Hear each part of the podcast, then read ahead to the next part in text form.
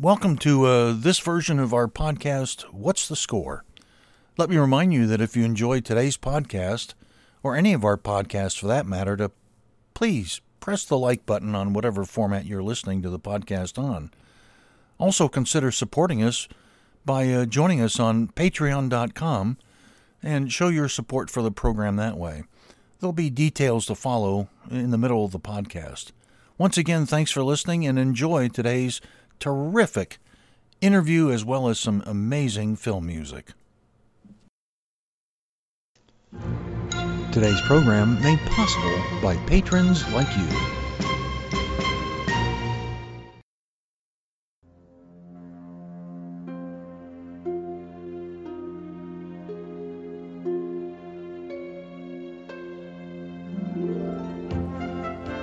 Welcome to where we celebrate music from the movies.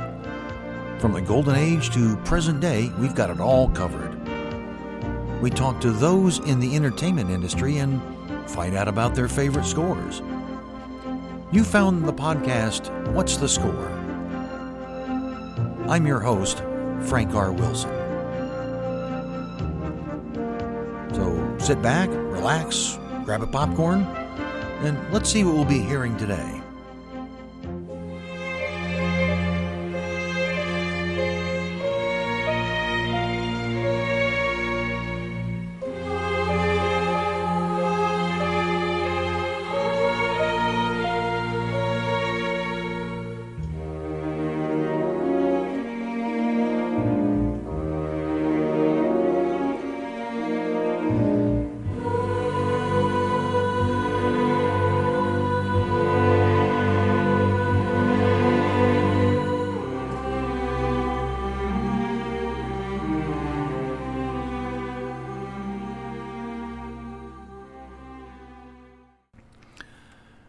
Recognize that music?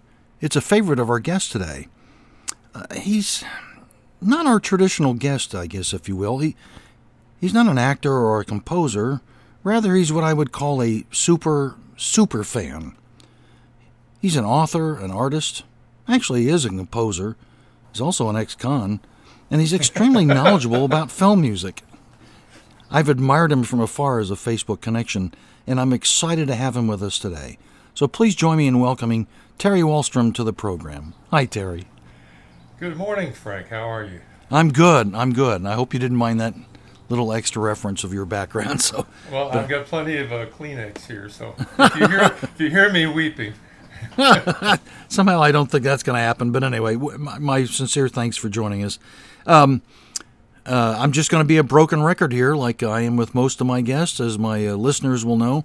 We want to know a little bit about Terry the person outside of the film music uh, realm. So if you wouldn't mind, kind of share with us a, a, little bit about you know yourself, your family, growing up, and you know all that kind of stuff that uh, has made you who you are today.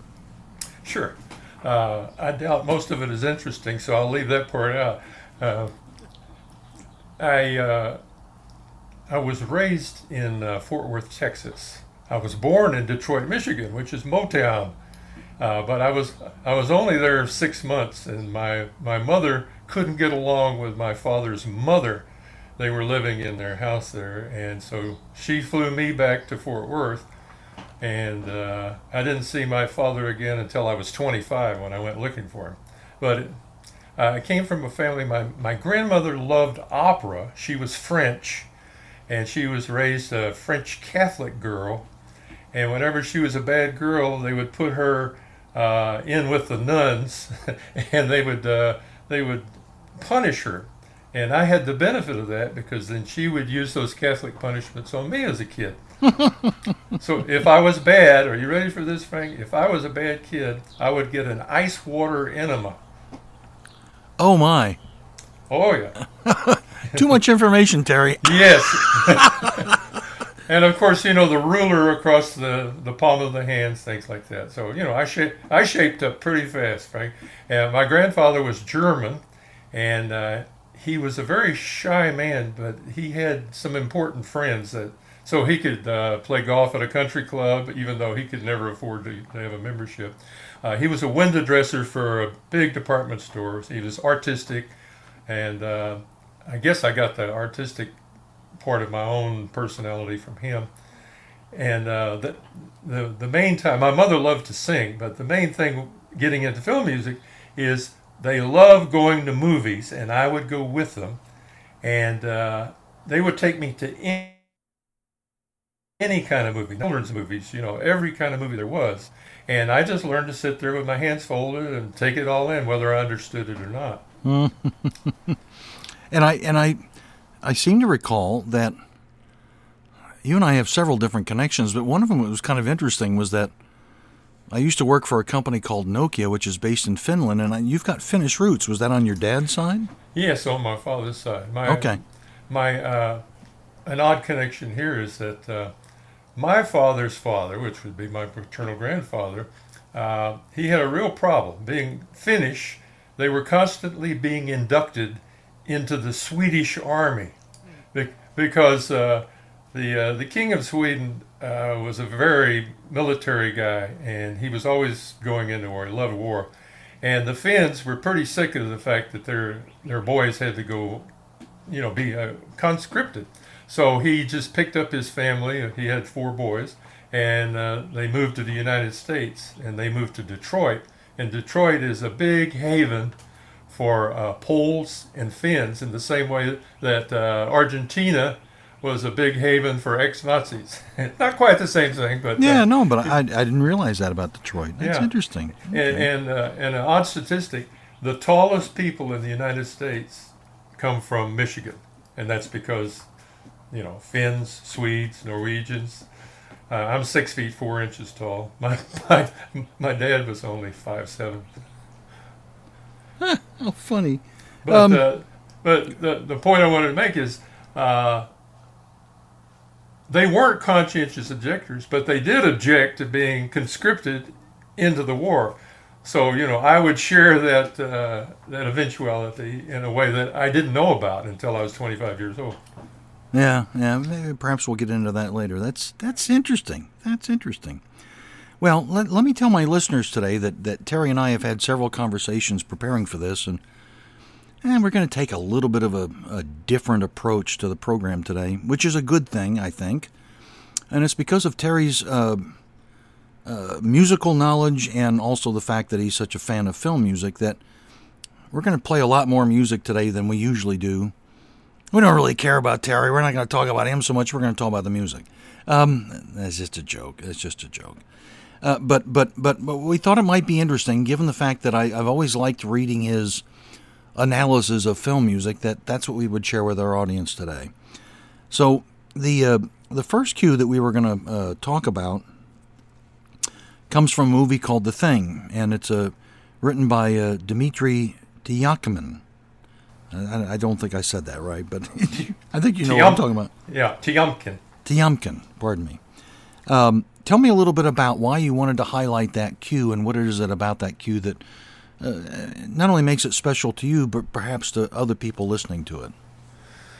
Uh, the Thing from Another World was a black and white movie. Howard Hawks was the producer, and some say he mostly directed it. Uh, but it was, uh, I guess you'd call it a horror science fiction film.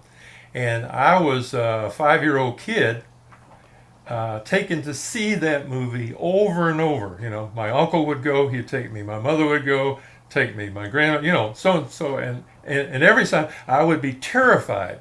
So, uh, you know, my mother said, well, just put your hands over your eyes. And that didn't help. I was still scared. And then I had a, a, an epiphany like Paul on the road to Damascus.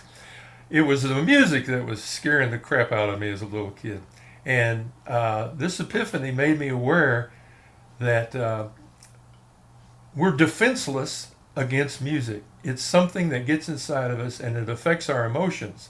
And from then on, I was sort of, I had a, a secret understanding of life that I didn't have before I went to a science fiction movie. And this, uh, the snippet that, that I gave you to play there is uh, from the main title, but it kind of gives you the, the feeling of the power of his music.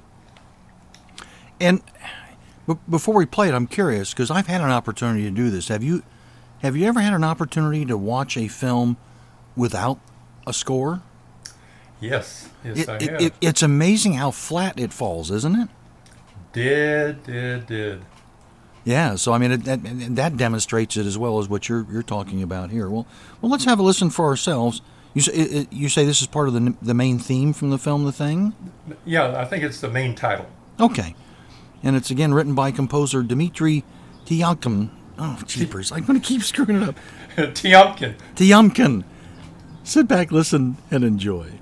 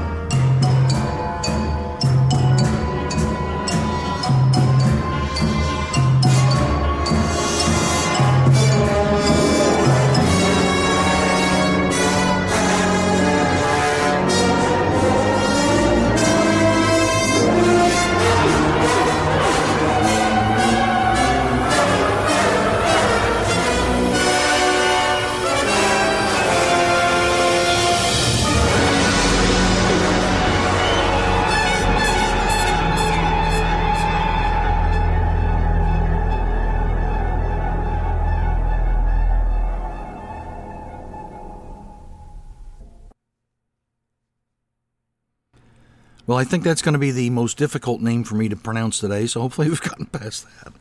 Um, do you, in your opinion, well, let me uh, let me start with this one. How how if if at all has mu- film music changed over the years, or you know, has it changed, or or you know, that, that, that's my basic question. Has it changed, or is it basically still essentially the same? Uh, it, it's changed in the way that the culture changes, and the culture, I think, is affected by wars. For example, in the Roaring Twenties, uh, that was after World War One, when everybody was, uh, you know, footloose, fancy free, nightclubs, dancing, women were smoking cigarettes, uh, and then the Great Depression hits, and uh, movies went from just being, you know, nonsense and uh, they became about something. They went into storytelling, and of course, it was always diversion. So then uh, World War II, and then it, it became about the going off to war and the romance. Uh, so as the culture changed, uh, popular music would be sucked into the films. Uh, classical music was always uh, used in film, but coming into the 50s and then the 60s, it would change as the culture changed, and the uh, the generation split off between the uh, let's say the old folks, the adults, and the kids. It, com- it had a, co- a complete split in the taste in music, and then the movies tried to catch up with that, and did so. I thought I think very badly. Whenever they would try to put rock and roll music into a film, it was sappy. You know, it, it very seldom worked. Uh, John Barry's uh, film uh, Beat Girl was an exception to that, and he did a hybrid. He did uh, it was sort of a big band arrangement of rock and roll, you know, with with the guitar, and uh, you know that that was a, an instance of doing it right. But uh, even singers like Frank Sinatra, you know, they were trying to sing and, and, stay relevant, and when the graduate came along and uh, the director put songs in there instead of uh, a proper score. I think Dave Grusin uh, kind of strung the things together. Uh, that became a signal that you could do that in Hollywood, and then it became songs, songs, songs, and uh, movies went into these uh, smaller theaters where you'd have a multiplex and the screen screens got smaller and you could hear what was going on in the other movie while you were watching it just I, it turned movies turned to trash until the renaissance uh, when uh, star wars came along and suddenly you had a, not only a symphony orchestra which had never really gone away but was used less but uh, you had george lucas of the invention of thx sound where he went around to every theater and personally uh, measured to make sure that they were uh, using the sound right.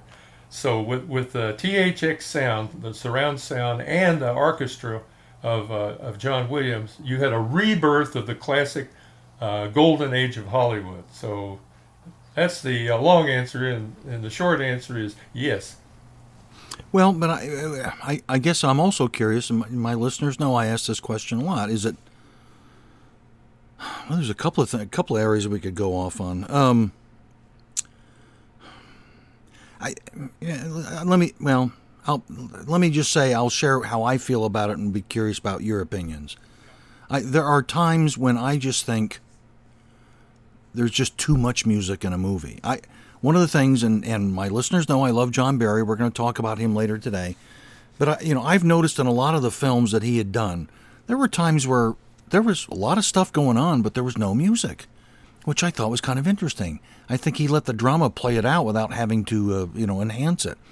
Uh, these days, you've almost got wall to wall music, and uh, which which becomes irritating to me. I'm curious what your thoughts are on that. I think uh, you look at the generation of the filmmakers. You you have the people that are like Spielberg, where they're copying their favorite film directors you know, he's a he's a sponge. He soaked up the films he loved, and he began in his mind and in his oeuvre uh, remaking the films that he loved as a kid. So that's how he brought the uh, John Williams orchestral music in there. Uh, but after ge- uh, the generation of Steven Spielberg, who's the same age as I am, 76, you have the younger generations. They didn't watch the older movies, the, the Golden Age movies. And then the generation after that, they didn't watch the Silver Age movies, so they're reinventing their their conception of what music is supposed to do. And it now I think it's just become atmosphere. Music is sound effect and atmosphere mixed together, like a Dune and uh, the the second Blade Runner movie. Uh, you know, it, it does nothing for me. Well, and the music has to compete with the with the, the bombastic sound effects too. A lot of times, which well, uh, just Glenn becomes Gould, one big mishmash, you know. Uh, Glenn Gould, who was uh, an an eccentric pianist who uh, was famous for his Bach pieces, he once did a review of a Erich Wolfgang Korngold uh, score, and uh, he said, speaking about the piano piece, he said every note that can be there will be there. And what he meant was, is since he had such an extraordinary ability to compose and an extraordinary ability to play, everything was at a 10. And uh, with with the invention of the soundboard now, where you can put in uh, you know 128 tracks, it's pretty hard for them not to use all 128 tracks. yeah, yeah. Well, let's um let's get into another one of the cues you wanted to talk about. Uh, the cue is called Paris Montage, written by Michel Legrand. I, uh, the movie is It was a TV movie made Oh. from a novel. okay. But tell us a little bit about this cue and what it was that you wanted to highlight about it. The thing about TV movies is uh, if they have a budget and they get a good composer, the music can really make all the difference in the world. And Legrand was notorious for waiting till the last minute to compose a, a piece that he was uh, hired to compose. He was he was busy living life, you know, and playing. But uh, but with this uh, TV uh, uh, series, I think it was a mini series. Uh, he really put a gorgeous amount of his talent. He, he was a melodicist, among other things. Uh, he was the rarest of all rare birds. Uh, he could he could really do it all, and the way he develops this romantic montage, which is what this scene is, is it just flows from one mood to another mood to another mood and ends in a grand style without ever being too much. Okay. Well, let's have a listen for ourselves then. This is a uh, called uh, Paris Montage, and it's written by Michel Legrand.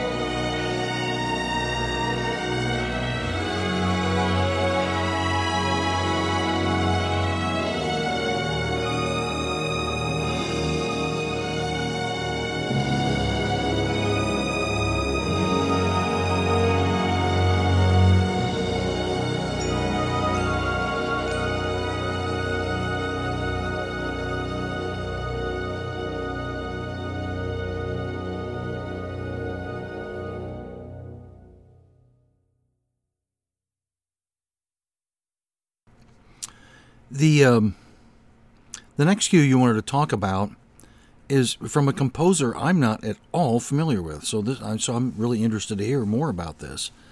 Uh, the cue is called Key West Sundown, and it's written by Michael Lewis. Um, and and I, again, I and I, I, I just I don't know anything about him or, or, or this film. I guess. Uh, uh, tell me a little bit about uh, again your reasoning behind choosing this. Well, I didn't know Michael J. Lewis, except there was a movie that was made by Bryan Forbes that I thought John Barry was going to do the music for. And uh, me and a friend of mine who's a John Barry friend, we went to see it. And as the movie began and we heard the music, we thought, this is one of the best things John Barry's ever done.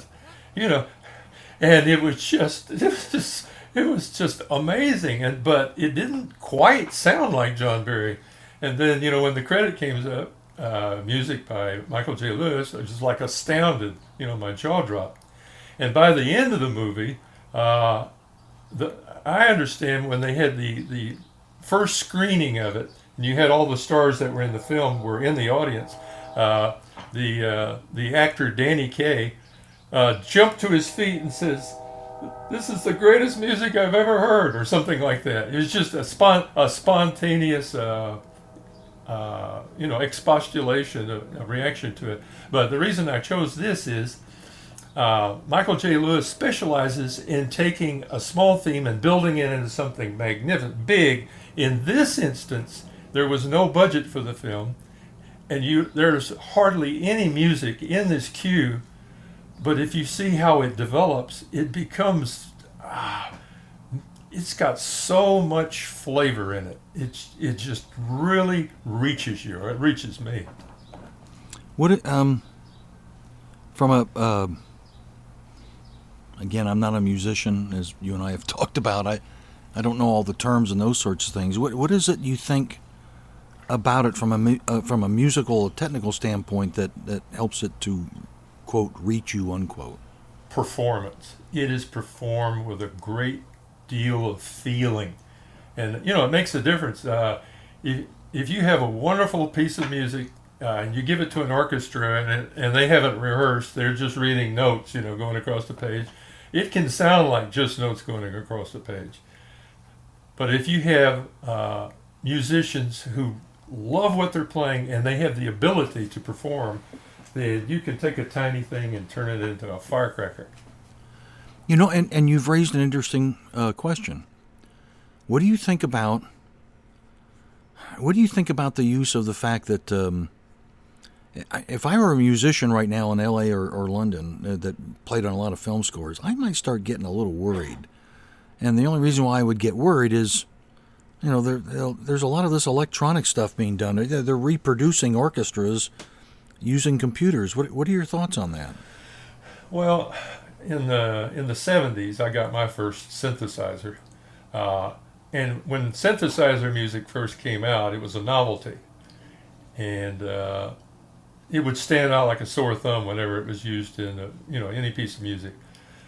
But Jerry Goldsmith, for example, he took electronic music and he just used it as another color in his scores. I think he, he did it better than anybody else. He would use the extraordinary otherworldly sounds along with the classical orchestra. But more to your point, uh, there's a Writers Guild strike right now, and and the reason they're striking is they remember what happened when streaming was going to come along, and uh, when the union was negotiating uh, residuals, they didn't fight for a bigger share of streaming because they never thought streaming would go anywhere. You know, yeah, never take off. This time, they see that AI is coming. There will be an, an ability to just uh, uh, say to AI what you want, and then you'll get it. You, you know, you don't have to shell out money for anybody. So they're negotiating up front. They want their chunk, and uh, they want the unions will prevent Hollywood if they sign the contract they want from allowing them to be uh, thrown out to pasture. I hope so. I mean, I, I, I, to me, the human element in the arts is just so important. I'd hate to see it well, taken over know, by a computer. It's like uh, it, it's feeling. Music is feeling itself, and a machine cannot feel. You, uh, you know, a man can lie to a woman and say "I love you," uh, but in the end, that works out very badly for, for, for at least one of them. And that's that, and that's what all, this electronic music will be. It'll be uh, saying something that it doesn't feel. And if the people themselves don't feel to begin with, uh, you know, be be the perfect marriage. We'll see. It, this has a lot to do with humanity, where humanity is is headed. Yeah, yeah. Oh, that's that's for a different podcast, though. Yeah. we don't want to get into that one. All right. Well, let's uh, let's see. Let's have a listen to this beautiful piece of music. I'm anxious to hear it. This is by Michael Lewis, and the cue is called Key West Sundown.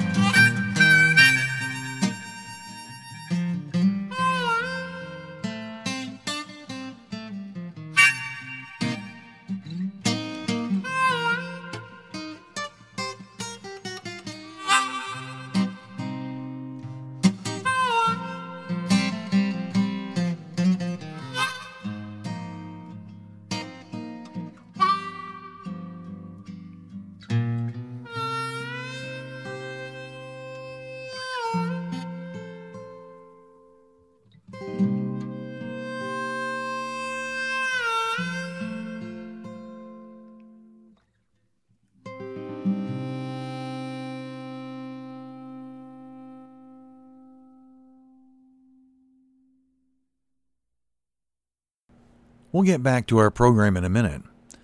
This program is done for the love of film and film music, plain and simple. However, it does take a huge investment in time and in fees for me to make the program work for you. I don't sell commercial time and don't really want to on this program. Rather, I'm kind of like a, a public broadcasting station. I need support from listeners like you. For as little as $3 a month, you can help me uh, uh, offset the time spent in putting the program together. Or maybe you just think of it as leaving a tip in the tip jar. Either way, if you can join up, uh, there will be bonuses, like an additional 10 to 15 minute segment with our guest every week. Well, we'll play additional cues as well as ask uh, some extra questions. And it's going to be only available to patrons. How do you sign up? Well, it's simple. You go to patreon.com slash what's the score, and that's all one word. That's Patreon, that's P-A-T-R-E-O-N dot com slash what's the score. Check it out. We'd be grateful for your support. That's patreon.com.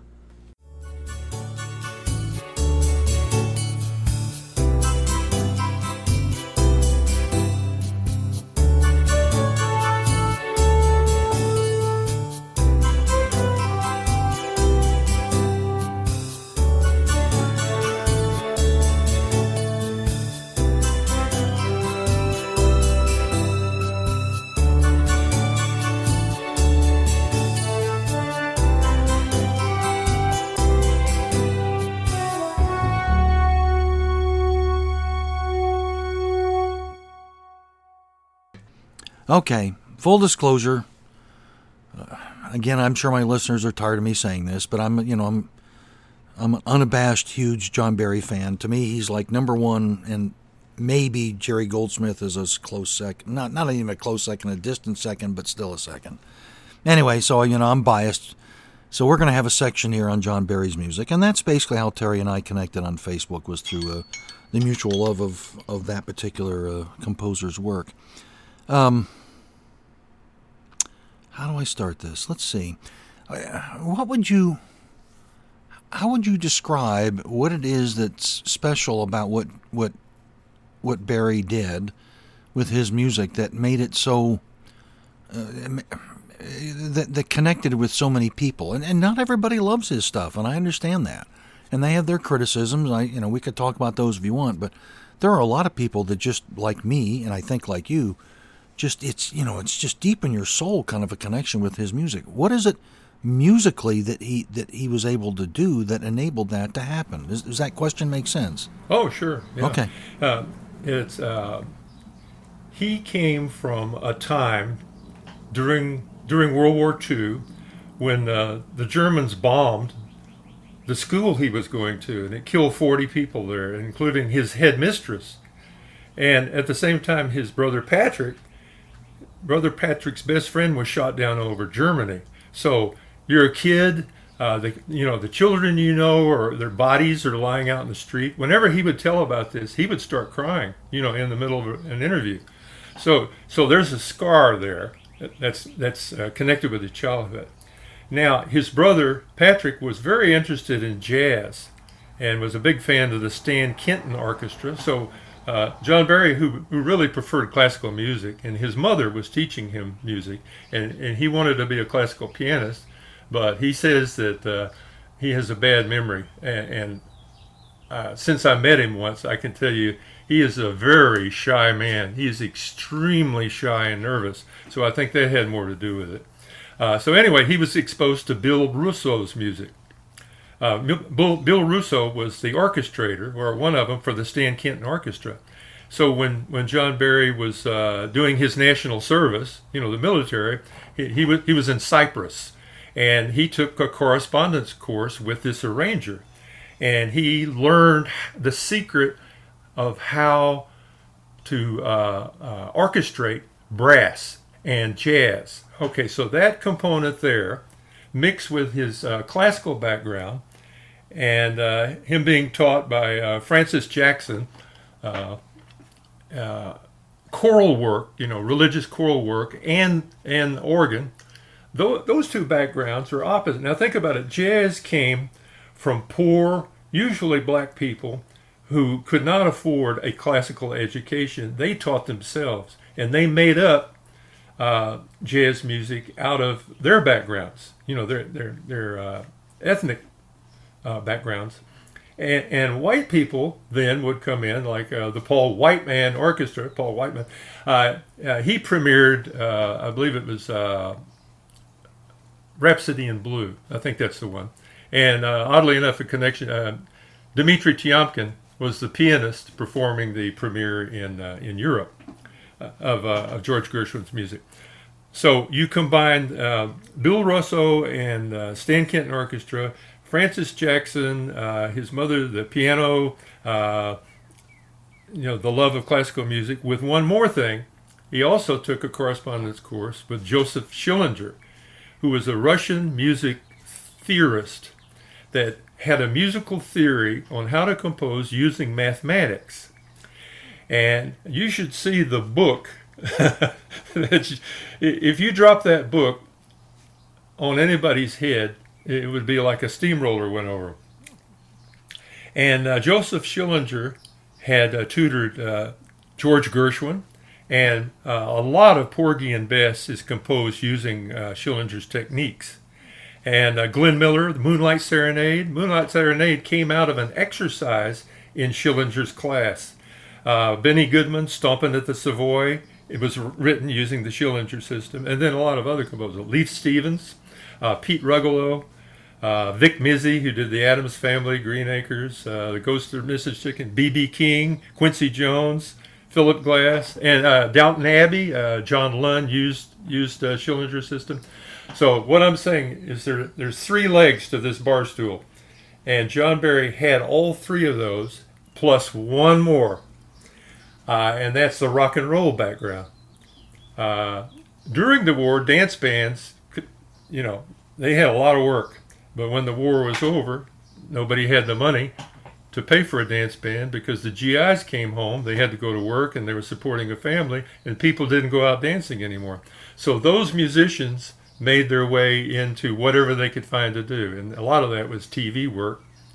And uh, John Barry put together his group, and he met the guy Adam Faith, and uh, through Adam Faith, Adam Faith was a you know a handsome young guy, young and uh, some would say virile. And as he went into movies, Adam Faith said, "I want my music guy." So that's how Beat Girl came to be. And I I believe that John Barry was only paid 250 pounds all in. In other words, you have to pay for your musicians, your orchestra, and everything out of 250 pounds. And Barry recorded it. He hated the studio. It was a lousy recording. And he took his money and went to a better studio and recorded it all again. So, so what you see here is in, in Beat Girl, he used the big band idea with the rock and roll idea and with his arranging skills that Joseph Schillinger gave him. And I believe that was the first uh, soundtrack release uh, that uh, that they had in London. And so he went on to do movies as a result of that. He always wanted to go into movies because his dad owned a lot of movie theaters, and he sat and watched all the classic films. He was tutored in that way. I mean, it went into him. Uh, there's a saying, uh, F. Scott Fitzgerald uh, uh originated the quote I'm about to use. It's that a man is the essence of the things he loves. So everything that's in Barry, the tragedy, the jazz, uh, the love of classicism, uh, all of those things are in his music too. If it's in the music, it's in the man. Yeah, yeah, well, a good way to describe it. Uh, one of the uh, one of the cues you wanted to use to illustrate some of his uh, his talents, his skills, it comes from a, a TV special uh, about with what was it, Sophia Loren in Rome uh, the cue is called the ballet. Tell us a little bit about why you wanted to highlight that particular cue. Well, Barry had a piece. Uh, Barry uh, was uh, head of A and R for uh, EMI, and uh, he was kind of like a George Martin kind of figure. He he could get the, the he could pick the singers and he could pick the groups and he could do the arrangements and in many cases write his own music but he also was developing his arranging skills, and it became his laboratory. So uh, he was he was constantly uh, doing performing experiments, I guess you you would say.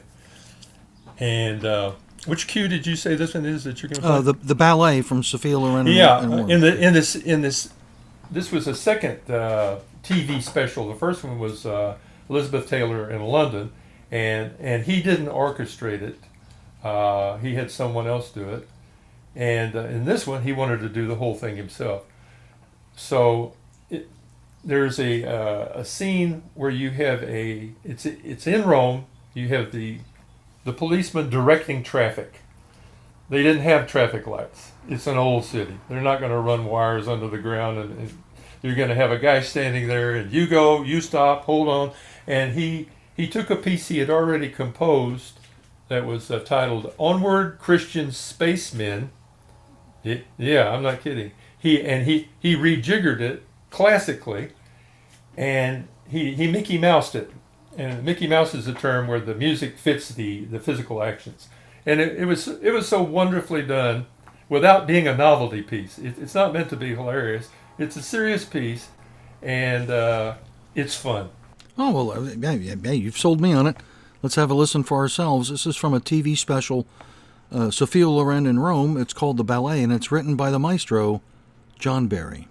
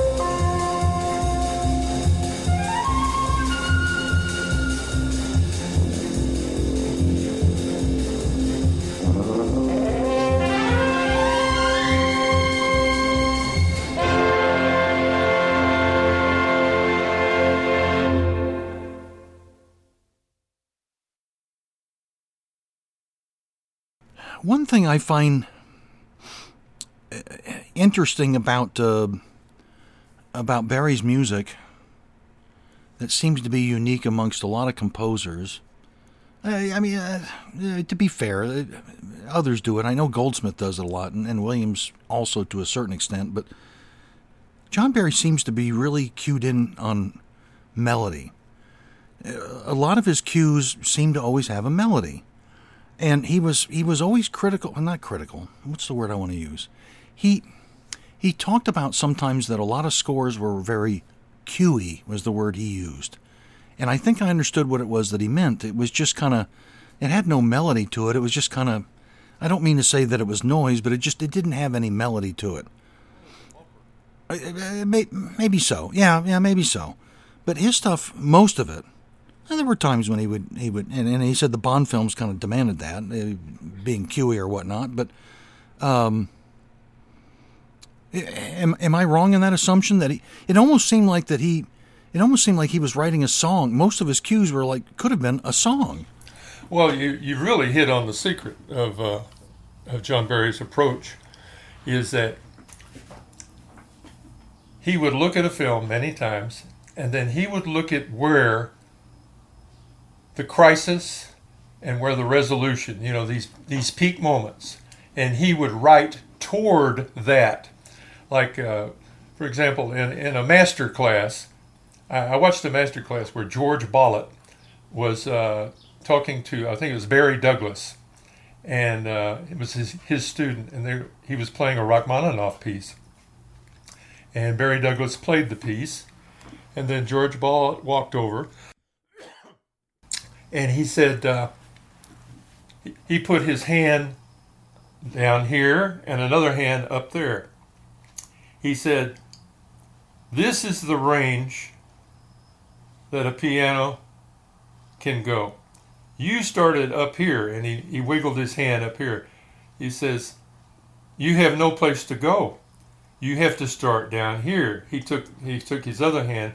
He says, You have to start here and work your way to up here, or else it's just all blare, blare, blare. And John Barry understood that. So he would compose by writing a song, and the song would embody all the melodic part, and then he would extract from the part of the song, the, you know, the development, the main theme, the recapitulation, and he would he would string the movie together score wise so it had unity, and it's a, a unifying element that the uh, his use of a song and themes from a song. So yeah, you nailed it. It um. Yeah, I mean, it, it, because I have found that um, there are some themes. As a for instance, I, people will probably hate me for saying this. John Williams, I like a lot of his quote main themes. I really like them. I think they're very powerful. But a lot of the what I would call incidental music sometimes just is cuey to me, and I it just doesn't do anything for me. And uh, he does a lot of that, and yet you know some of his main themes are just incredible. Um, th- does that make sense? What I'm saying, or, or you disagree? Well, I would have to ask you. Uh, let's say when you were a kid or an adolescent, what what music did you listen to? Outside of movies, you mean? Just in general, whenever you had time to just sit and listen to music, what would you choose? Oh boy, this is gonna be embarrassing. Um, I listen to a lot. Uh, listen to a lot of John Denver. Okay. Uh, obviously John Barry, because we're you know, yeah. that's who we're talking about. Okay. Um, what about classical music? He, um, let me think because I did. I took a class in high school that, that highlighted classical music, and I and actually I really enjoyed it. Uh, Debussy, I mean, Debussy we, we, was one that I connected with a lot. Yeah. Uh, but I mean, did you spend your money on it? Would you go out? No, no, I didn't necessarily spend my money on it, but um, but I did enjoy it when I heard it. Yeah. Well, that I'm I'm thinking that that's it. If you grew up listening to classical music, which I did, in fact, I was a snob for the longest time, just just classical music. You know, I wanted to know who the great composers were, what their works were, and I worked my way through it. and it's it's a uh, you develop a taste. It's like people like caviar, you know, and I'd say, how can you eat that? And they say, you develop a taste for it, or how can you smoke a cigar? You develop a taste for it. Well, in classical music, it's a long term, long line. Uh, it's a it's a soup with a lot of flavors, and if you don't grow up with that, it really seems extraneous. I, th- I think you didn't develop a a, uh, a taste for uh, all of that long line. Here's this. This is going to go there. Where it's like you're always underwater. You never come up for air. Huh. Okay. Makes sense. Makes sense. The um, another cue you wanted to highlight is from a film a lot of people emblast, and it. Okay, it's not great cinema. I'm not going to say it's like high on my list of, of rewatching and those sorts of things, but uh, to me, this was a great illustration of how a composer can elevate a film and make it bigger and better than it really is. The film I'm talking about is Night Games, and the cue that you chose was uh, is Wet Spot. Just kind of tell us a little bit about why you wanted to highlight that particular cue. Well, I went to see the film only because John Barry had scored it, and I didn't know what it and you know it, it really turned out to be uh, like a uh, not even quite a soft porn flavored yeah. film. Yeah. You know, it's about a woman's fantasy. Her Right. her hus- husband is always going off on these long trips and she's left by herself. So she conjures up this or maybe she isn't conjuring it up a fantasy about this lover who's wearing all these masks and he comes in. Anyway it's it's uh very little dialogue so john barry just I mean, he, he took all every size paintbrush he had, and he just put all the colors on. It was like sitting and listening to a concert, and I I just enjoyed it very much. Uh, the title of the piece, you can thank Ford Thaxton for that. He just made that. up. Is he the one that, that named it? Yes, Ford named all the cues? Okay, yeah. Yeah. I, w- I was so excited when that got released, the the, the CD, I mean, Oh, me too. and uh, be, be- because I just I loved some of the music that I heard in that, so it was uh, it was great that that finally came out. And I you know, agree. Yeah, yeah. Am I going to encourage people to watch this movie? Uh, I, don't know, I don't know, but if you want if you want to see the music in its context, and then you you know you might find it kind of mildly interesting. Or if you're like me, a big fan of Joanna Cassidy, you might like seeing it because of her and a couple of scenes in that. But you, you, you mentioned Joanna Cassidy. Uh, when I first saw Blade Runner, Yeah. uh, I, I went up to the uh, the uh, refreshments, yeah. and she was up there. Oh wow. She had come to. It was the uh, the, the premiere of that of Yeah. Blade Runner, and I went up there. To, I don't know popcorn or something. She was there, and I went back to my seat, and she was sitting behind me. Wow. And her death scene, you know, where she gets shot and she crashes through Right. the, the glass. Right after her shot, she got up and she left. Uh, well, it's kind of off topic, but to me, she's like one of the sexiest women that was ever out there. And but anyway, that's neither here nor there. no complaints. Well, let's have a listen for it. Let's get off this before we get off the rails too far. Yeah, yeah, Um, the cue is called Wet Spot. It's from a film called uh, Night Games, and it's written again by John Barry.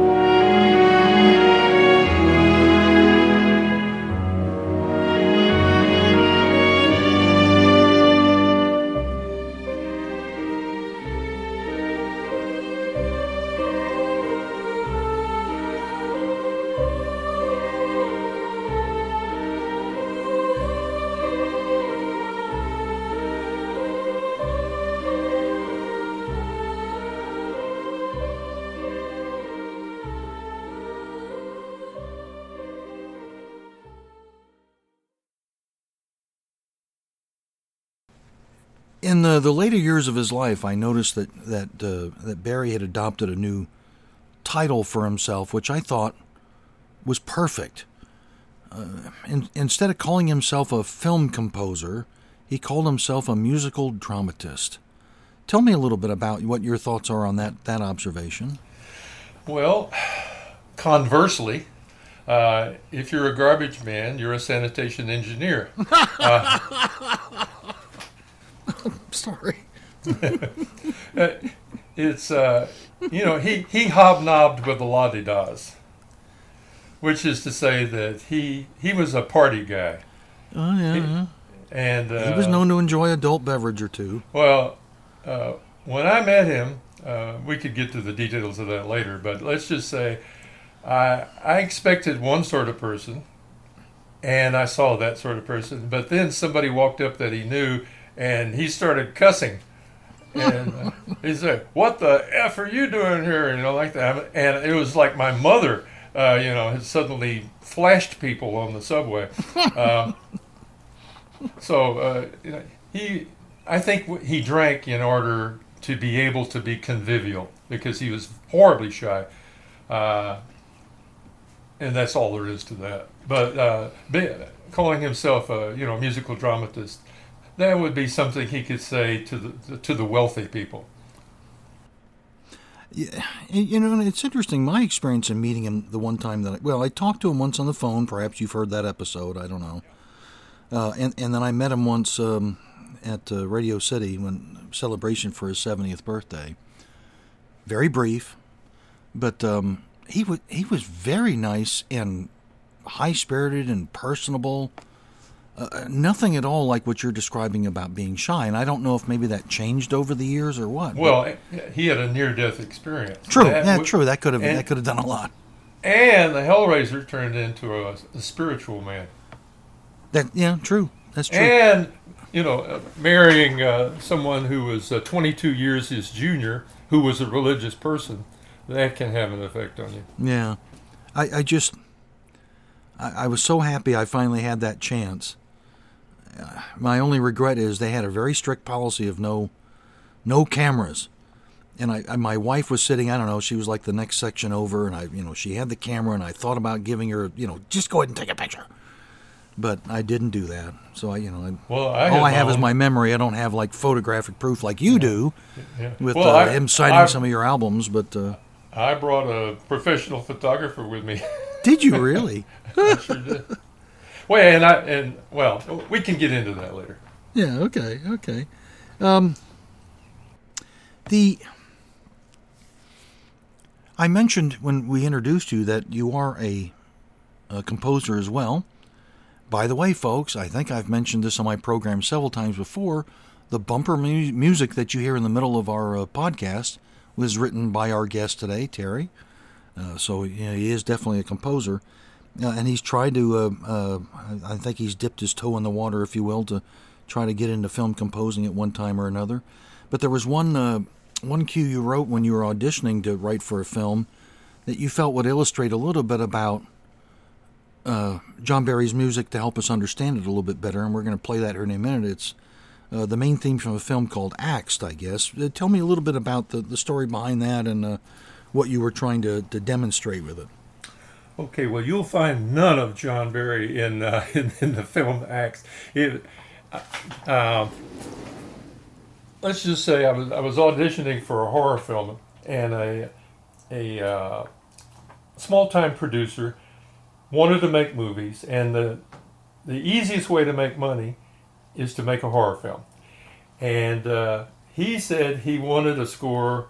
He he had uh, he had chosen Christopher Young as the kind of composer that he wanted doing his film.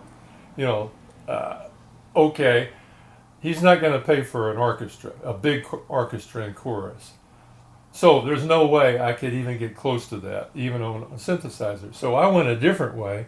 I, I went at it like I thought Jerry Goldsmith would do it. Uh, take the movie Seconds, or uh, no, not not Seconds. How about uh, mm, what? Of, what was the film that had uh, the virus? There was this virus that uh, had been developed out in the desert. It was a terrorist. I know what you're talking about. Satan, the Satan bug, yes. Oh, okay. It was sort of like a Satan bug. And uh, I sent it to him, and he sent me a very nice rejection letter. So all, all you're going to hear in this is uh, you will hear the reason why I didn't get the job. Let's put it that way. But it, but it's not going to necessarily illustrate anything about uh, uh, musical influences from either Barry or Goldsmith. I take it. a little from Goldsmith. Okay, fair enough. Well, let's have a listen for ourselves. This is written by our guest uh, Terry Walstrom.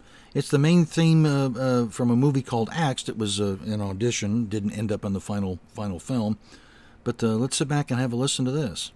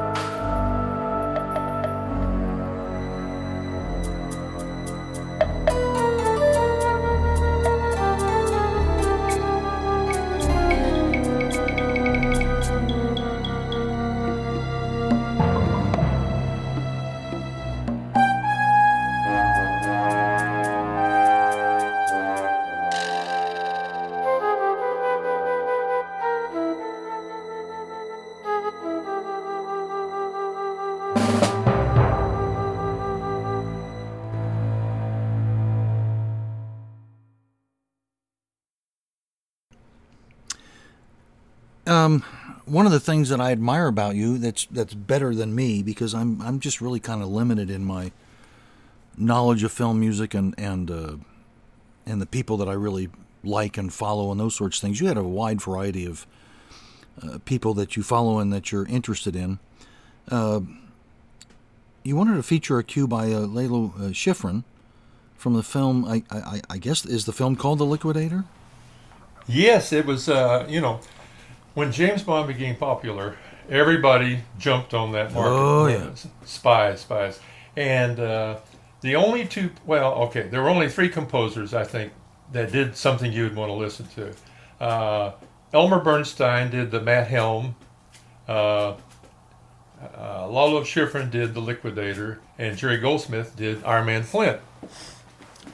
Now, The Liquidator, you're going to hear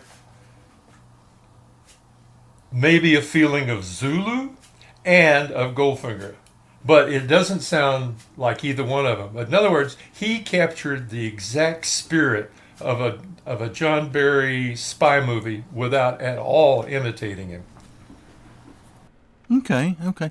By the way, uh, which reminds me, and I'm curious, how influential was Henry Mancini's uh, the theme for Peter Gunn on the so-called spy genre? Do you, do you think that had any influence at all? I think it influenced everybody. Uh, what was so powerful about that, other than uh, John Williams playing the ostinato on the piano, uh, is that there was no budget, and Henry Mancini desperately needed work. He he ran in to a, a friend of his on an army base where he could get a free haircut after the war. that, that's that's how broke he was, and uh, he ran into the guy who's starting the the uh, the series, and the guy said, "Yeah, I'm looking for somebody who could do the music for this, you know, Private Eye," and so you know it's like, okay, I'm your guy. You know, here, here's fifteen dollars. You know, come up with something. So he he really wanted to gain to gain some attention, and by golly, he did. Yeah. So I, I mean, I think he had an influence as well on it. Well, let's um, let's listen to this cue then. This is from uh, the uh, film called The Liquidator, and it's written by composer Lalo Schifrin.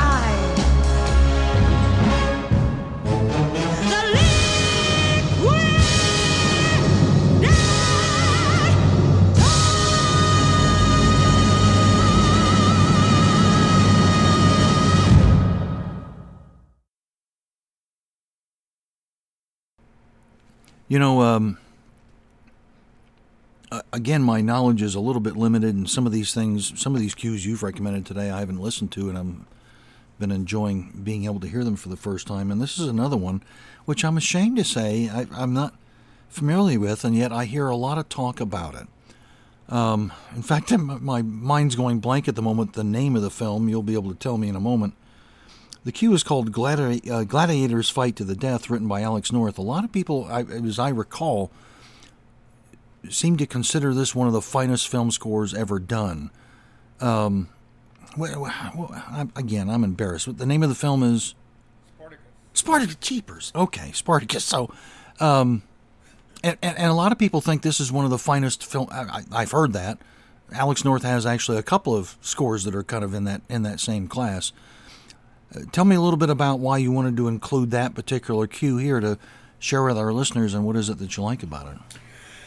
Alex North is an incredible composer for a number of reasons. And his influence really began when he started doing, let's call it modern music. He put modern music in film. There's a, a quote by him. He said, Fear is a problem with film music and films. People want to be conventional.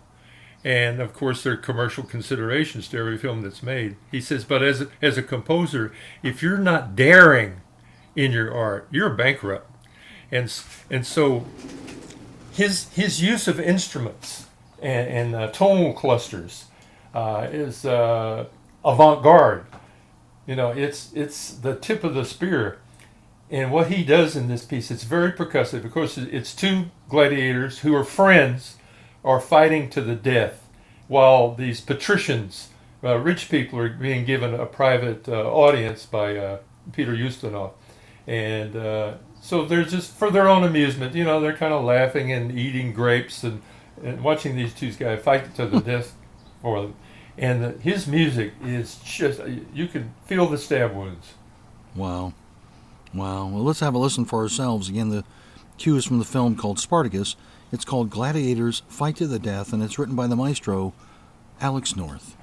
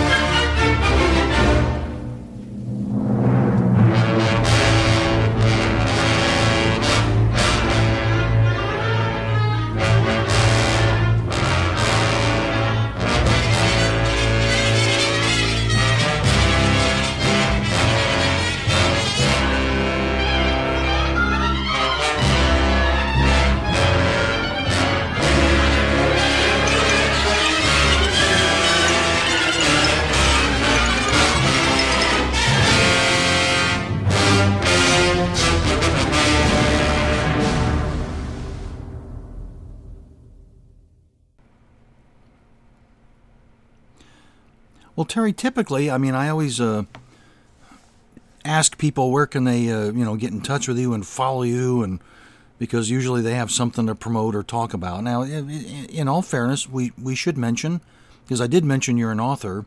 There's what uh, one or two books that you have out there. Um, what are those again? Uh, my first book was uh, it was about the, on the one hand, the history of conscientious objectors from the time of the Roman Empire to the end of the Vietnam War. But it was also, the other half of the book is about me as a conscientious objector going through the prison system. And then. Uh, is, is that available? Can people still pick that up or see it? Yeah, uh, Amazon or uh, Lulu, lulu.com. Okay, and the name of it is? Uh, I, I wept. Let's see. I wept. I can't remember the name of my own book. Well, one of them is Senior Moment. Senior Moment. this is funny. Uh, I went by the rivers of Babylon. Ah, you're right. Okay, yep, yep. I remember now. Ask me the, that again, and we will edit out that embarrassing lapse of memory. Take two. and the name and the name of the book is. I wept by the rivers of Babylon. A oh, okay. prisoner, a prisoner of conscience in a time of war, and the other is the monorails of Mars. Which is more of a science fiction piece, I think, right? It's a combination of science fiction and uh, uh, mind control. Okay. Reli- religious mind control. Okay. And I'm and I'm working on my well, I've finished my autobiography, and it'll be titled uh, "A Funny Thing Happened to Me on My Way to Armageddon." Folks, I got to tell you, I mean Terry is a brilliant writer. He just has a really a gift for the gab, if you will, and a gift for writing that needs to be enjoyed. I can't encourage you enough to try to if those topics sound interesting to you, please pursue them and look them up because I think you'll really enjoy them. I don't think Terry gets any royalties from it at all anymore, so there's no benefit to him. Just get get it because it's a benefit to you for reading it. Believe me, um, I think you'll really enjoy it. But so I mean, you don't typically have. Uh, we don't need to advertise where they can find you and follow you and that sort of thing. I guess, right? Uh, when you go to the post office, look up on the uh, wanted. you probably see my picture. There. Oh, jeez. Okay. No. All right. Well, enough with that question. Hey, Yeah. listen, and we've. I can't tell you how much I've enjoyed this discussion with you and and uh, uh, learning more not only about you as a person, but also hearing your expertise and analysis on a lot of different varieties of film music. Uh, I, I hope you've enjoyed it as much as I have. It's more fun than a poke in the eye with a stick. You sound just like my old man. That's the kind of thing he would. He, that's the kind of thing he would say. Beats a sharp stick in the eye. Yep. Yeah, there you go. Oh, geez. Okay. Well, geez. I'm glad to have that endorsement. No, it, it, it's you're always delightful. No, really, it's it's and it's great to connect with you on this. Uh, again, my uh, my thanks to our guest Terry Walstrom for sharing all his insights and his music and those sorts of things. I hope all of you have enjoyed it as well. My thanks to uh, our sponsors on Patreon. Thank you for your support of the program. I'm most grateful for that. Uh, and also to just all our listeners. I hope that you're enjoying the content and, and get something out of it, and I think you certainly do uh, after today's program. So anyway, there's uh, not much to say uh, with everything all considered, and that's just simply this that my name's Frank Wilson. My time's up. I thank you for yours. Thanks for listening to What's the Score?